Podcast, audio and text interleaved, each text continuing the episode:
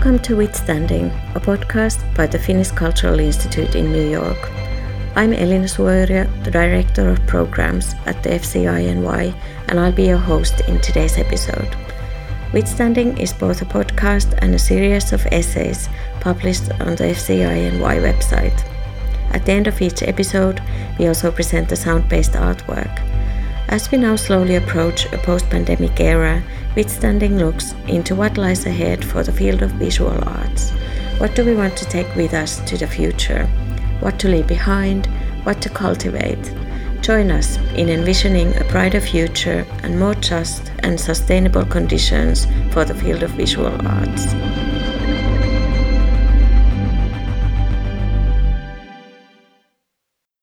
So, in this first episode, we focus on artist residencies and mobility, and I'm very happy to introduce our guests, Taru Elfving and Kari Conte. Warm welcome. Uh, so, Taru and Kari are both curators and researchers with work backgrounds in major residency organizations. Taru Elfving is currently based in Helsinki, and her curatorial practice is focused on the intersections of ecological and feminist thought Elfving is currently developing a multidisciplinary platform for artistic research in collaboration with the Archipelago Sea Research Institute of Turku University. She has published an extensive body of writing and, related to our topic today, co edited the publication Contemporary Artist Residencies Reclaiming Time and Space with Irmeli Kokko, which was published in 2019. Uh, Kari Conte is currently based in and also uh, speaking to us uh, from Turkey, as she is a Fulbright Senior Research Scholar in Istanbul this year, researching feminist artistic practices. For the past 10 years, she worked as the Director of Programs and Exhibitions at ISCP, International Studio and Curatorial Program in New York. She is active as a curator, writer, and lecturer and her interests lie in the intersections of art, politics, ecology, and feminism, as well as the institutional and exhibition histories. She has published artist monographs and contributed to numerous other books and exhibition catalogs, most recently, and also relating to our topic today, the essay Curatorial Residencies Saying Yes to Who or What Turns Up, published by Goethe Institute in 2020. So again, a very warm welcome, Taru and Kari. I'm really happy to have you with us today in this first episode. And um, I think we could uh, go ahead and kickstart our discussion. So, what do you think are the most pressing issues when thinking about mobility and residencies today?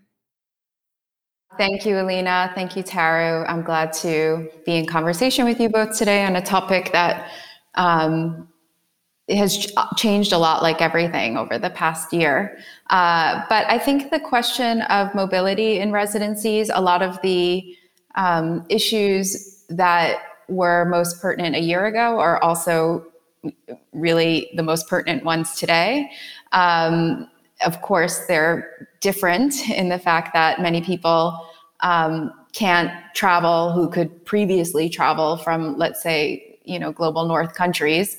Um, but still the, the question of course for mobility is who can travel and participate in residencies um, and questions of access and diversity and equity and inclusion. Um, so you know how to make the residency space um, more uh, expansive is is in terms of mobility is still the biggest question Thanks, Kari. It's great to be in this conversation, and thank you, Elena, for the invitation. Um, I, I, fully, you know, uh, agree with Kari with the um, that the the fundamental kind of challenges and questions were very much there already year or some years ago, uh, but have definitely been so accentuated by this situation now. Um, and um, and I think the kind of precarity of of the arts, both the residency organizations, but also artists and curators, has become really, really pronounced now in the last year. Uh, there's certainly some residency organizations will not be there after the pandemic uh, because they've relied so much on funding that is very much tied to the individuals who travel. Um, and, and so the kind of, I think the year, the last year has really revealed also on how how those particular funding structures and, and the kind of certain aims and, and, and missions behind the funding and the criteria, uh, often also on who can travel, um, is, uh, is something that um, uh, really is, is, is kind of uh, the sort of foundation for many organizations. And so suddenly, when when the art, when the curators or artists from Global North, for example, are not traveling uh, or not able to travel, uh, the funding doesn't travel either. I think it's kind of been a moment in many ways, though, that uh, has been an important moment, a necessary moment for us to stop the sort of accelerated circulation and, and to kind of really think and rethink of, of what is it that we're traveling for and how and exactly who is able to travel and why are we actually traveling. Um, and ecologically, of course, this has been a big issue that has been recognized in the last few years more and more so that um, that the kind of this this sort of very fast paced travel in the global uh, art scene is is totally unsustainable. Uh, is very much connected to this sort of uh, accelerated circulation overall. That is also behind, of course, the pandemic itself. Um, but uh, um, but I think in in many ways, at the same time, the residencies have been working at a different pace than a lot of the other travel and mobility involved in the arts. So I think that kind of slower pace and more focused and more um, sort of longer term committed uh, sort of mobility that residencies have been have been supporting is something that that is really um, necessary to rethink, you know, and really revalue. I think. Um, and, and that's become really clear now. Even residencies have been some of the only arts organizations that have been able to continue also supporting. I, I think, in a way, the pandemic has sort of really focused us on thinking about being more selective on when do we really feel that we really need to and want to and have to travel, uh, but then also being able to really take time and commit to uh, that sort of um, that travel as as kind of real investment of time and and our focus. Um, there's a lot to unpack there in our conversation. And I, I, wanted to start with the precarity of art institutions, which is nothing new. Um, but I think residencies are very specific in terms of that because it's very difficult, at least in the US context, to fund art institutions whose work is largely invisible. Um, and to support, you know, support is difficult to come by for art institutions that are doing research and supporting artist production. Um, and I think the this moment we're in really amplifies that as well. Of course, as you said, many institutions won't remain open. I know there are some, you know, figures in the U.S. that say 30% of art institutions will close. Um, and this is particularly troubling in terms of residencies because they're smaller organizations and generally they're smaller organizations even iscp which is probably the largest residency program in the united states you know so so small institutions i mean all our institutions are in trouble small institutions especially and then to compound that with residency programs which you know the, the work that we do is so difficult to fund in the first place. Um, and you know, to move on to the question of ecology, which is a really um, big one, um, and you know, staying longer. And I think residencies have been maybe in some ways even ahead of what everyone is starting to um, consider more deeply in terms of going places and staying longer. Um, you know, it's not just beneficial for the environment to stay in a longer place, but it's also beneficial for the artist or curator in residence. But I also see residencies as a institution that can collaborate with other institutions, maybe ex- institutions that mostly present work, um, to host artists to come to a place and be there longer. You know, also as part of non-residency activities um, and also reduce carbon footprint in that they can then produce the work in the city um, or the place you know where they are so there's a lot of um, different there's a lot of different ways that residencies can be productive in terms of um, reducing carbon footprint even though the flights are still happening et cetera. Summarizing based on what you said now that it seems like the three kind of most urgent issues seem to be equity, like who gets to travel, and then ecological issues uh, related to the traveling itself, and then this kind of like um, institutional funding structures that are now in endangered because of the pandemic. But what's really interesting is that uh, more or less like all of these problems or issues have been there already. And like Taru said in the beginning, the pandemic highlighted the, all of these topics. So, are there maybe like uh, certain questions that you think that uh, residency programs should think about when this kind of inevitable situation of a standstill um, is taking place? So, what should the residency programs think about when re-evaluating their programs and strategies? I guess what I've been thinking a lot is um, um, recently on on how uh, how we need to situate our practices much more carefully um, in on every level, whether as individual practitioners or or as organizations. Uh, so where we are with our work, uh, what is our work contributing to, uh, what is its impact in in different ways. Um, uh, what are the kind of driving forces behind that? Um, and I think in um, you know if we think about residencies, um, there isn't. It's interesting because residencies have been very uh, kind of fast growing field of, I guess, a model in a way, but at the same time, it's a really ambiguous as a model. It's not really a very fixed at all. There's as many residency models as there are residencies, more or less.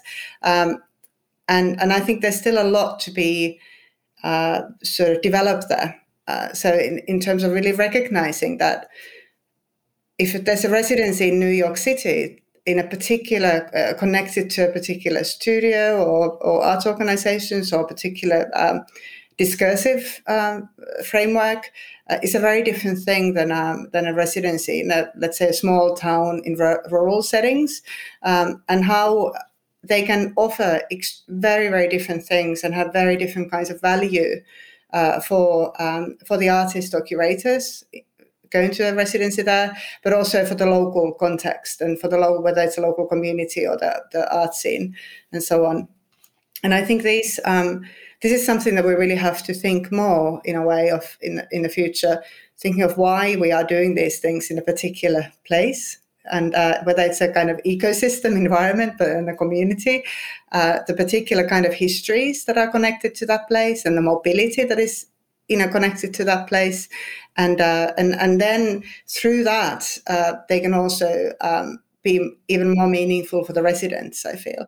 I think the time of just traveling for the sake of traveling or seeing kind of mobility as a value in itself that's over. I think we have to that sort of we can't uh, that's our cultivation of, of, of international relations and so on that were very much the foundation for residencies in Europe uh, particularly in the 90s after the after the Cold War ended. So there, uh, there was a lot of political um, drive behind the funding was to just get to get people to move bit across the borders to get to know each other.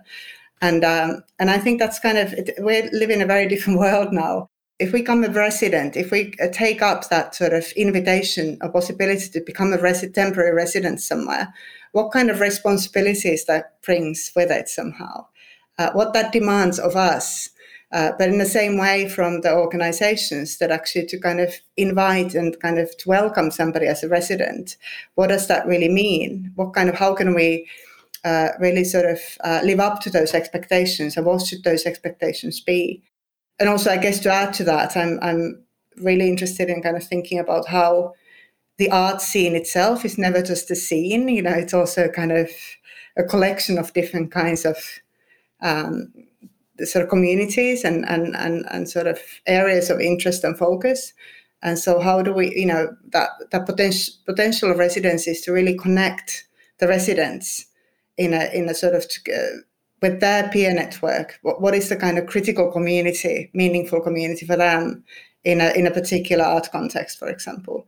Um, there's that, that that's a lot of work and I think that's a kind of that's a lot of investment of of effort, you know, uh, from the organization side, but also from the residents. What are the different structures that can really support that uh, more in depth uh, longer term kind of meaningful connections. I just want to maybe go back to two or three of the points that um, Taru brought up, and one is expectations, which is the I think the the most critical aspect of thinking about residencies and the expectations, mostly on the residents' part, um, and you know that is probably the hardest part of um, running a residency program. Really is um, uh, I don't want to say managing expectations because that's not quite the right way to say it, but that the the artist or curator in residence has expectations that are congruent with what the institution does, which doesn't happen so often, actually. Um, and so, you know, expectations, that's one thing.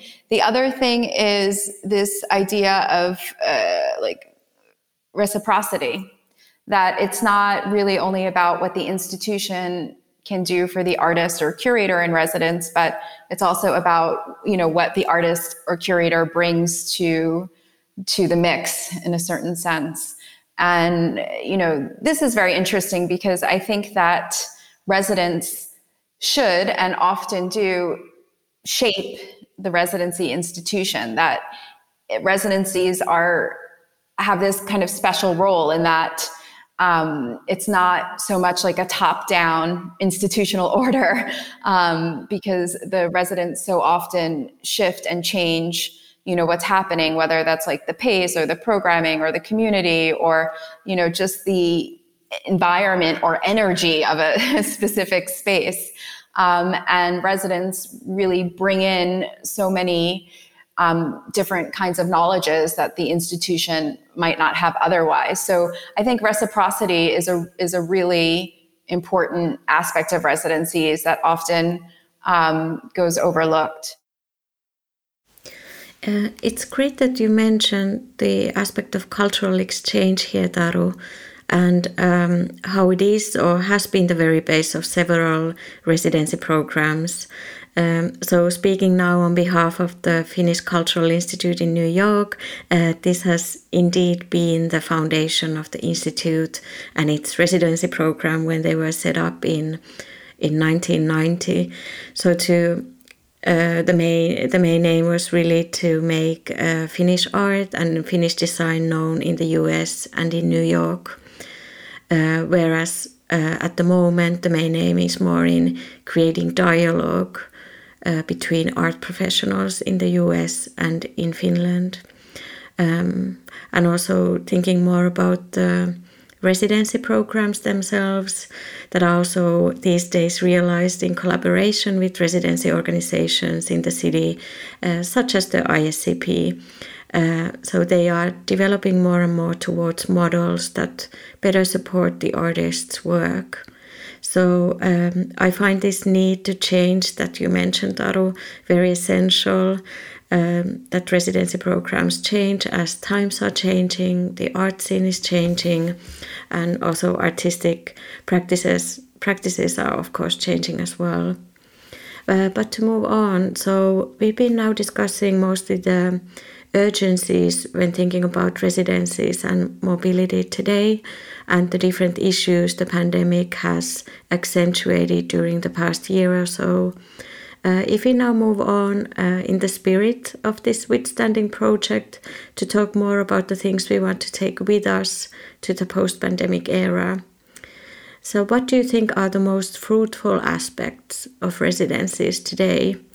What do you think is worth keeping and cultivating? I think you both already mentioned communities as one of these valuable assets, but uh, what else would you add? As we um, spoke about a minute ago, you know, many residency programs, of course, were founded with the idea of cultural exchange or the idea of hosting artists being enough, right? Like that in itself is enough. But as the whole art ecosystem of residencies expands, it's it's no longer enough. And you know, I think in a lot of ways that somehow residencies are at this moment of institutional critique, like museums were way back when.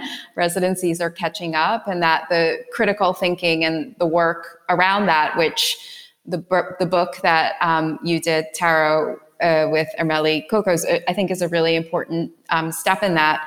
Um, and you know, so this rethinking through of what residencies are and how they can best serve artists and curators, and also what their kind of position should be within their community is is we're, we're at a moment I think when that that work and that thinking is is accelerated. And I I founded an institution it's not an institution it's a working group in New York called Rethinking Residencies which is um, a, a working group of about 15 residency organizations that um, come together to like kind of understand what we're doing because there's a real lack of best practices in the field and a lack of information and, and theory. And you know we can have a whole other um, podcast about that. But to get back to your question um, alina uh, i I think that this idea of cultural exchange is really important, and and even if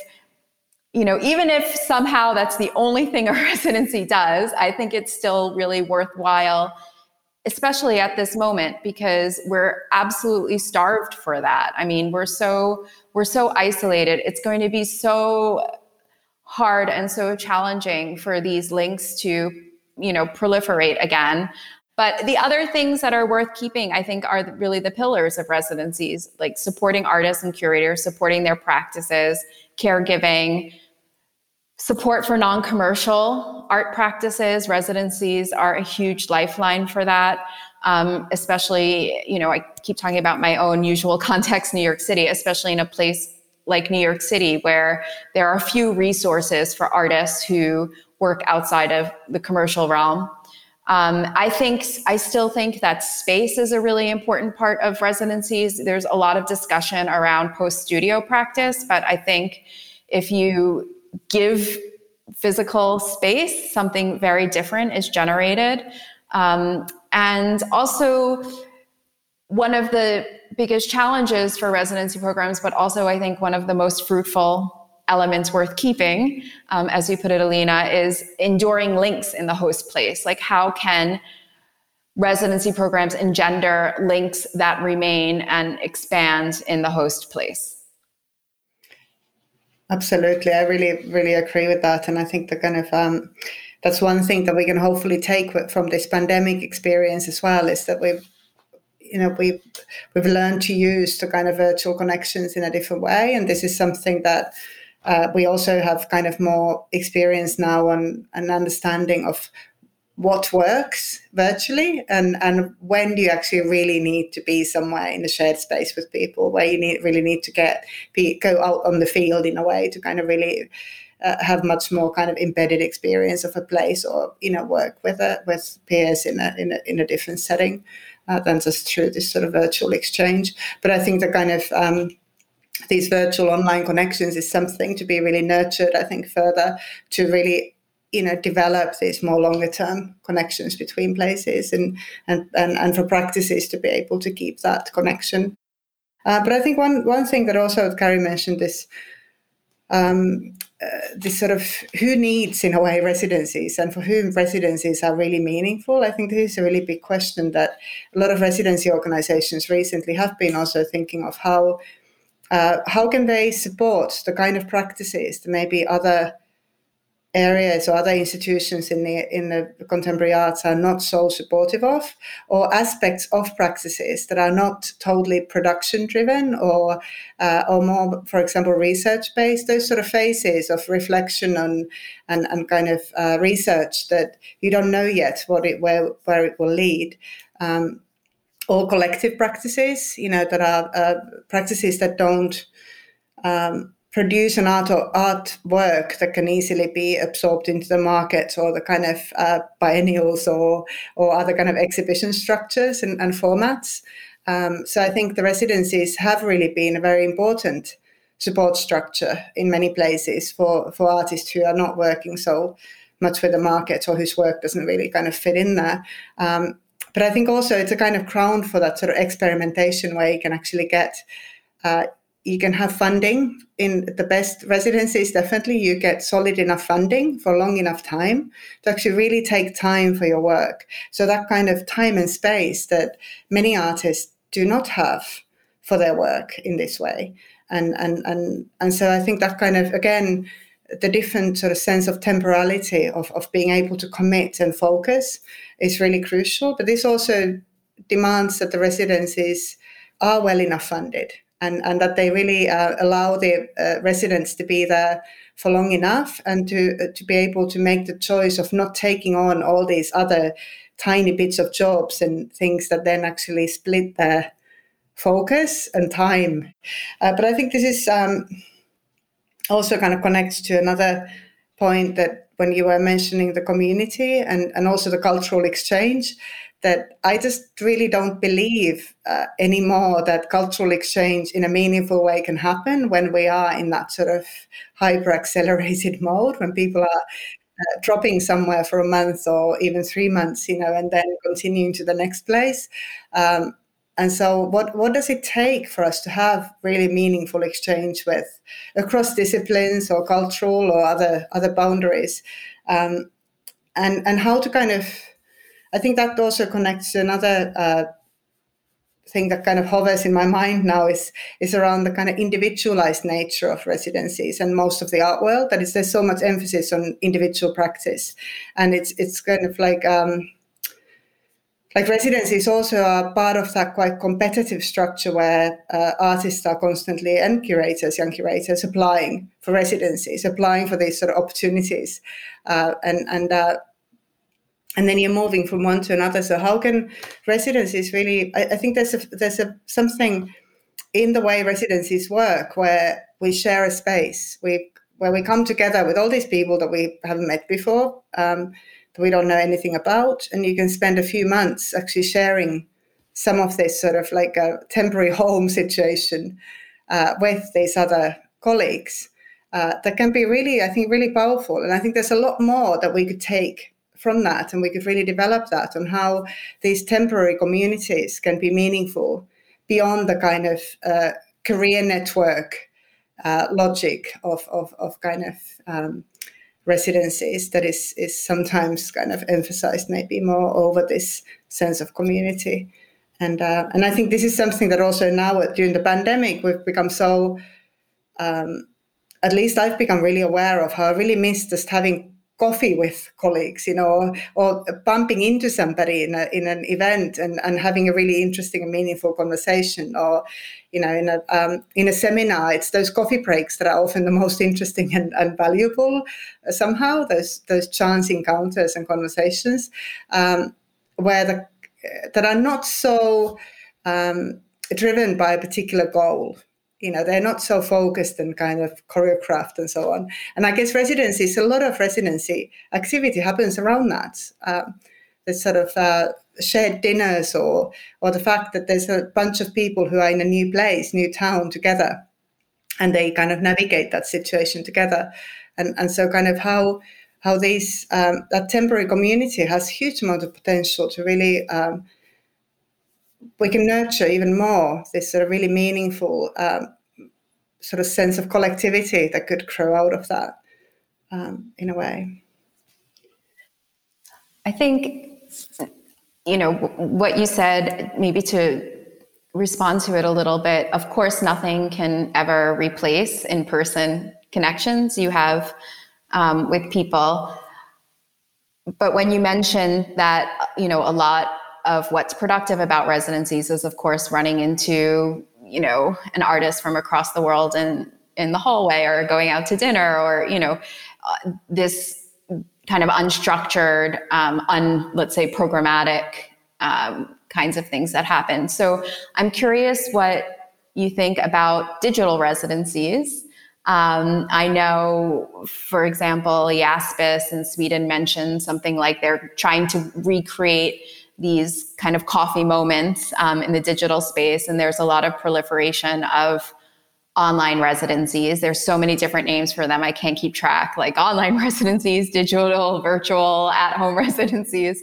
Um, and you know, I think maybe it was Res Artis did a study that said something like 30% of organizations think there's so much potential and 40% said no way you know residencies are all about being together um, so i wonder what you think about this. And uh, you know i i haven't been actively a part of uh, digital residencies since the summer but the first three four months of the pandemic in new york um, I was actively part of ISCP's digital residencies, but there's one, um, you know, example which I think is amazing, um, and it speaks to how you know a digital space can also um, foster new work that you know can, could maybe not exist elsewhere. And there's an artist. Um, Nezaket Ekici, who's a, a German artist who made a performance on Instagram Live where she basically, over 45 minutes, uh, kind of constructed a QR code sculpture. And then at the end of the performance, you know, you're supposed to like put your phone on the QR code on the screen, and then the whole she has a pre-recording of this performance, and it loops, it loops again, and it's it's a beautiful idea, and also the way that you know her gestures and movement and just you know being in this time and space. And that came out of a digital residence she she did that that was 3 months. I mean she would have normally never i think worked quite in that way before. So i think there's a lot of potential. Um, and yeah just wondering what you think about that. I haven't got any personal experience of virtual residency, um, so I think I'm kind of it's really hard to even know what's all the things that are happening now because I think there's so much ex- experimentation happening in the last year. Um, but I think before the pandemic, most of the cases where I heard about virtual residencies, the kind of the way that they seem to operate, um, at least from those artists that I spoke with who had been involved, um, it was really the kind of the focus on the on those contact, the virtual was basically a possibility to present your process and projects, you know, in, in, in a way. Um, and so it becomes a kind of quite production oriented somehow and, and the kind of very much connected to that sort of attention economy somehow, um, if that's the emphasis. But I think now with the pandemic, when suddenly um, there's different modes of home residencies in a way through virtual connections have obviously proliferated. Um, I think it's really interesting to see what comes out of this because it's become it, there must be so many different ways of doing that. Um, and I think after the at the moment, of course, during the pandemic, uh, there's a total exhaustion with another Zoom or another online meeting. Uh, so to kind of the thought that after your meetings, you will choose to have a coffee online with somebody. It's kind of, uh, I think it'll be interesting to see after pandemic when we're not constantly on these online meetings, how we can at that point really um, develop and focus on let's have coffee over Zoom rather than uh, just email or something like that. Uh, how, how can we use this sort of and, and, and take these different models forward in different ways? Um, but I think the kind of home residency also is, is what, what, I've been thinking of is the interesting potential of um, allowing maybe through this sort of home residencies uh, supporting artists to work without them having to travel. If we think of artists whose work um, who basically don't have those resources and those sort of infrastructure, the time and space for the work that they need to do, that might be very local, might be very, very connected to a particular place how the re- this sort of home residency, virtual residency, would actually support them to go t- to do what they do and what they need to do where they are at home, but still kind of then connect uh, through this sort of virtual residency platform with other peers in a meaningful way. And uh, and, and so I think that kind of can we imagine the funders in the future funding artists uh, for residencies without travel and I think this is really quite exciting to think of how we could, um, in, in terms from this sort of equity perspective as well, of who can travel and how, and when is travel actually really meaningful. I think, you know, not just geographic obstacles that artists have, of course, you know who can travel and and when and where, um, but also the questions around you know accessibility in residencies. I mean, digital residencies. You know, you could say that they're you know more democratizing for the residency space but of course we know that not everyone has access to technology and there's a lot of issues around that but um, accessibility not just about geography but also about families if you have a family you can't go to a residency sometimes or if you have a job that supports your artistic work or age or even artists that have you know mobility issues a lot of residencies aren't supportive of that. So uh, you know i'm hopeful that this digital residency um, digital residency proliferation will somehow make residencies more uh, more accessible um, to a broader range of artists um, there are funders who are already specifically funding digital residencies. So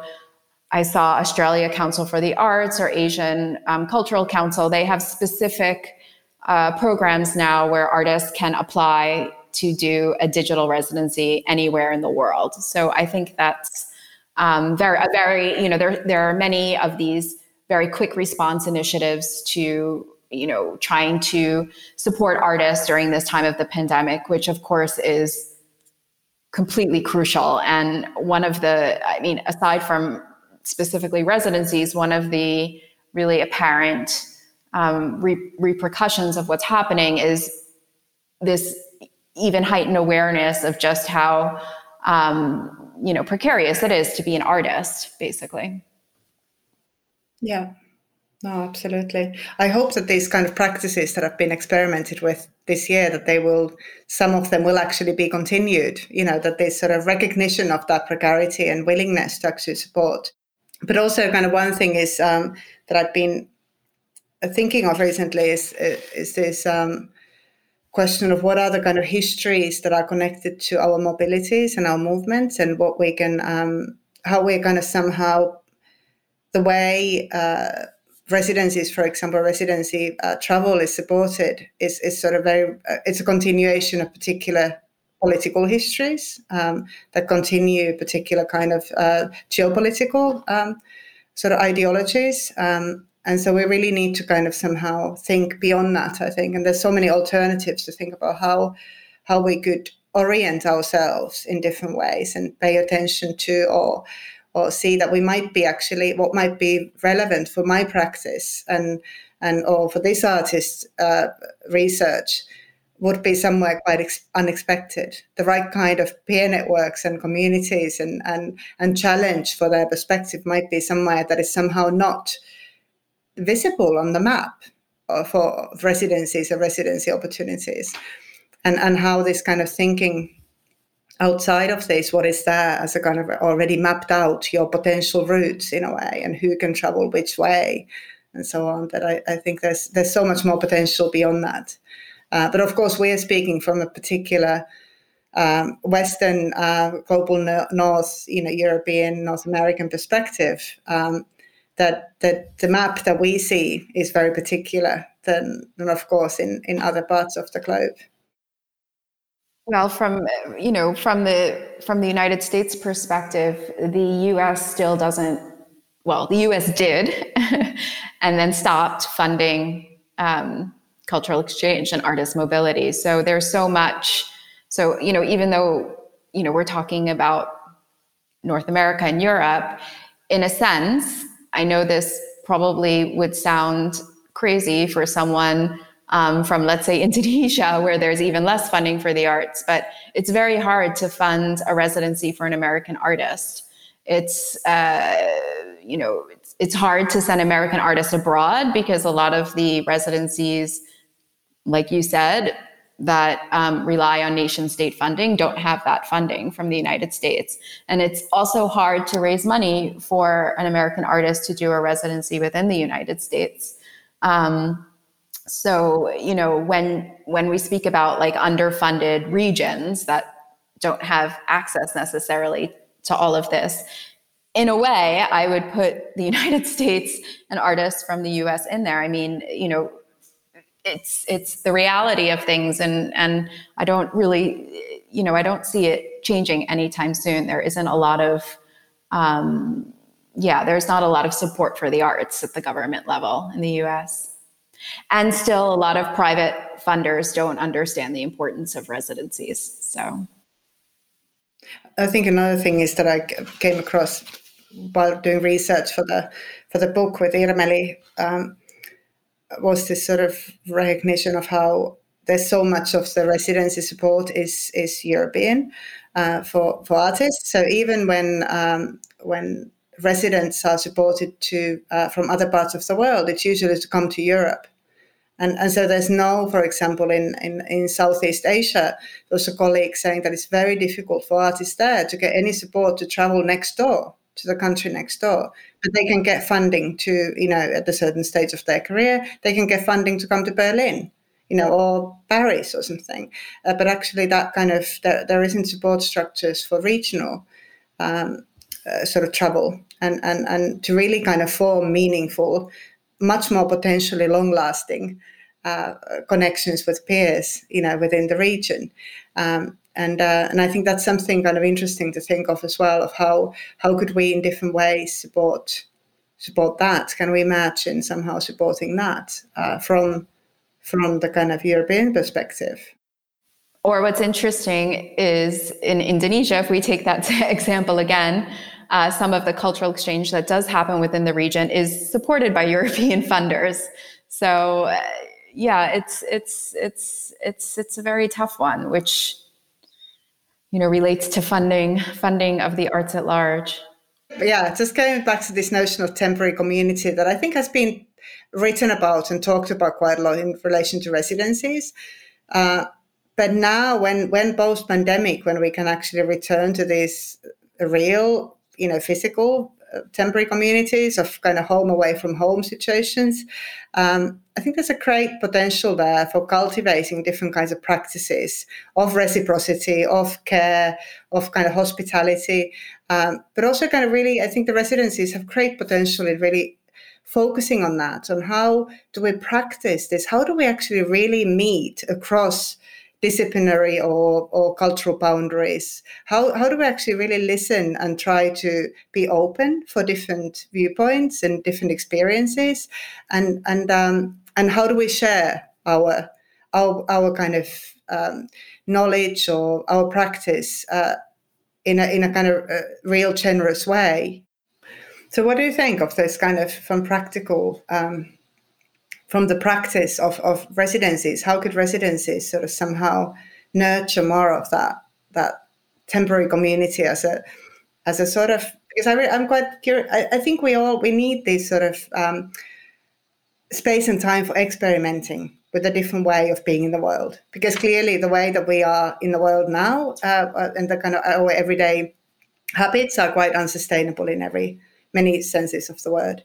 Um, and so the kind of it's the residency is often talked about that the um, it gives that sort of open-ended time and space for experimentation and creativity for the artists or for the residents in terms of their work. Uh, but what about that social, that sort of temporary community aspect of that? Could we think of that as a very kind of particular kind of time and space for experimentation as well? I think it's the most important part of residencies and what residents get out of these programs often is these lasting relationships that you know support their work support their thinking and a lot of you know mobility to go back to this question of mobility a lot of mobility happens resident to resident. It doesn't happen because the program i mean the pro- programs often do do this as well but it doesn't only happen because the program connects the resident to you know a b and c it happens because two residents formed a bond and formed you know an intellectual or artistic or both you know bond bond in a sense um, and that that it, that's the kind of impact i think that is really meaningful i mean to go back to this question of what kind of cultural exchange is meaningful. For me, that's that's very meaningful. That you know, two residents who normally would not have collaborated or have been in an exhibition together or wrote a text together, and that impact often doesn't happen until two, three, four, five years after the residency. So in a sense, I feel I feel lucky. I was at ISCP for so long because I was able to see up and close this, let's say, delayed delayed impact that a residency can have. And fostering community, it's it's also this these two really basic tenets of residency programs, time and space.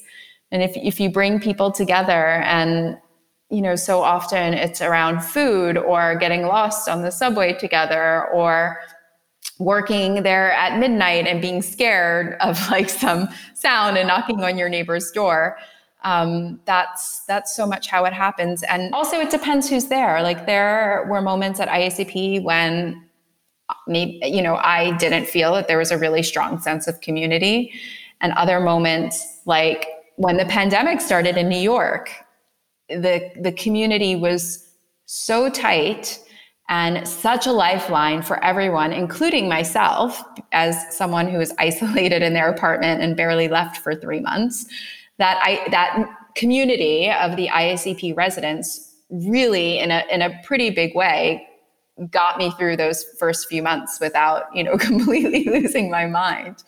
Um, so yeah this this idea of community is is a very important one and and and yes especially post pandemic because our lifelines and our communities those ties those ties my, my, feeling i don't know if i'm right or not because of course i'm living in a somewhat isolated place now next to the aegean but my feeling is that our our our stronger ties are stronger and our weaker ties are much weaker and those weaker ties you know have the potential to become stronger ties, but they're not being nurtured now. So um, residencies have have a lot to do in terms of generating community. So. And maybe also kind of to add to that, that it's not all fun and nice. You know, it can be also quite hard work, and I think that's part of uh, that's really crucial part of that somehow. And and maybe there is something more to be done in terms of nurturing that uh, for the residents in terms of expectations and understanding that you're committing to more than just your own work in the studio. That when you come into this this program, you know you will you will have to um, in a way rehearse this uh, different ways of, of community building and reciprocity and care between people that you might otherwise you know they would never enter your bubble you know of, of your kind of your immediate kind of um, professional community or peer network. Uh, Black Lives Matter movement and last summer's uprising in the US have made, um, hopefully, uh, most white art organizations finally aware of our white privilege and the necessity to implement anti racist strategies in our work um, I know this is a huge question and a discussion to be continued, but would you like to say something from um, a New York perspective to this topic, Kari? We at ISCP had a lot of conversations around Black Lives Matter when the protests were happening.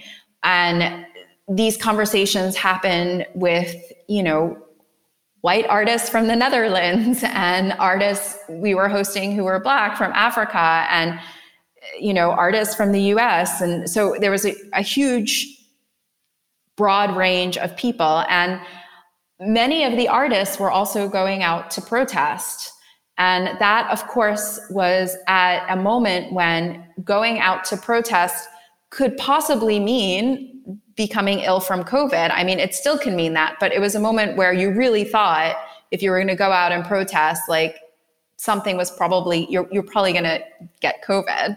Um, and luckily, you know, that kind of, sh- that, those protests really shifted so much and also our thinking around um, COVID because that kind of made us all realize you can have mass groups of people wearing masks and it wasn't going to be, um, a super spreader event outdoors. So, what I'm trying to say is that artists that you wouldn't necessarily expect um, to have a real personal stake in those issues at that moment had a personal stake in those issues um, and went out and protest, even though it meant they might lose their visa. Um, you know, they or they'd have to go home, or they'd get COVID in a foreign country, and so uh, you know, I think um, you know all all the all the artists in the program at that time had a stake in what was happening and were really transformed by it. And the initial conversation started out like, well, maybe this doesn't impact you, or maybe, you know, this isn't as real. And that really wasn't the case. And I remember we had some online meetings, and this also speaks to like how the digital space can be great, um, where one resident was at a protest and we just watched. And occasion you know we would talk and then occasionally you know he would show us what was going on. He'd go on mute because he was doing something. And so you know in that sense um, it was it was really amazing. And um, you know of course there were also just like basic things we had to tell the residents. Like if you get arrested call us or you know because if you're in a different country you don't necessarily have that support system. And this I think there's so much more to say about this, and we probably don't have time. But this also goes back to the question of caregiving and nurturing and creating community and support, um, which which are very you know very very important questions. So. But yeah, to kind of um, wrap up, I think we are kind of out of time. Thank you so much for this discussion uh, I kind of wanted to say out loud the list that I've been putting putting um, down based on the discussion on these things that are worth keeping and nurturing. And I'm sure that a lot of things are missing, but uh, at least here are some of the things. So, nurturing non goal oriented processes, uh, enabling unscheduled meetings, providing time and space, fostering communities and long lasting networks and links, cultural exchange, slow processes, cultivating support structures, which is obviously a, a vast concept. And uh, last but not least, offering funding opportunities for artists to focus on their work.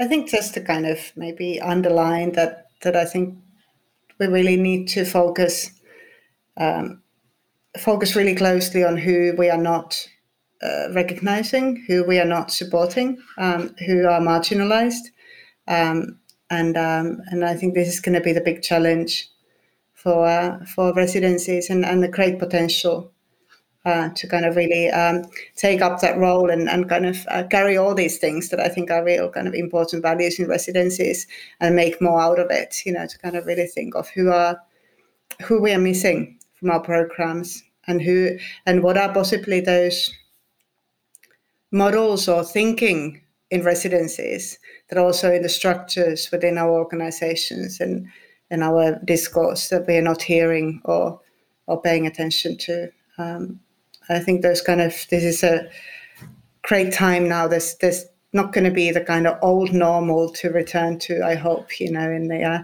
in the art world, but I hope there's going to be something a real potential to kind of rethink and open up uh, for for these sort of different approaches and thinking as well. So I'm kind of um, hoping that these co- these conversations will be happening a lot with um, also um, those practitioners and, and, and thinkers who we have not maybe heard or reached yet in, in these discussions around residencies. Definitely, I think equity is the one big uh, question and issue that needs to be discussed so much more than it has. And that's why it's definitely the first question to bring with us from these other topics and alongside them. Thank you so much for this talk. And um, maybe to mention here also that um, a text we've commissioned from Taru Elfving titled Imagine a World Without Travel Artist Residencies in the Future Present is available on the FCINY website already to read. And that's also kind of a reference our starting point for this discussion. So, again, thank you very much for being in this first episode. Thank you. Thank you, Taru and Alina. Hope to see you soon in person. Yes, looking forward to that. In today's episode, we present a sound piece by Marja Ahti titled Symbiogenesis. The piece was originally published on Marja Ahti's album Vegetal Negatives in 2019. Symbiogenesis proves a slow evolution of wet, airy, and earthy sounds and soft friction. The piece juxtaposes recordings of rooms and empty vessels, natural and artificial climates, spontaneous and staged events, and acoustic and electronic sources. The sounds hover between abstraction and the vaguely familiar. The term symbiogenesis refers to evolutionary theory. It relates to the cooperation between species aiming at increasing their survival. Marja Ahti is a Swedish Finnish composer and sound artist based in Turku, Finland. She works with field recordings and other acoustic sound material combined with synthesizers and electronic feedback.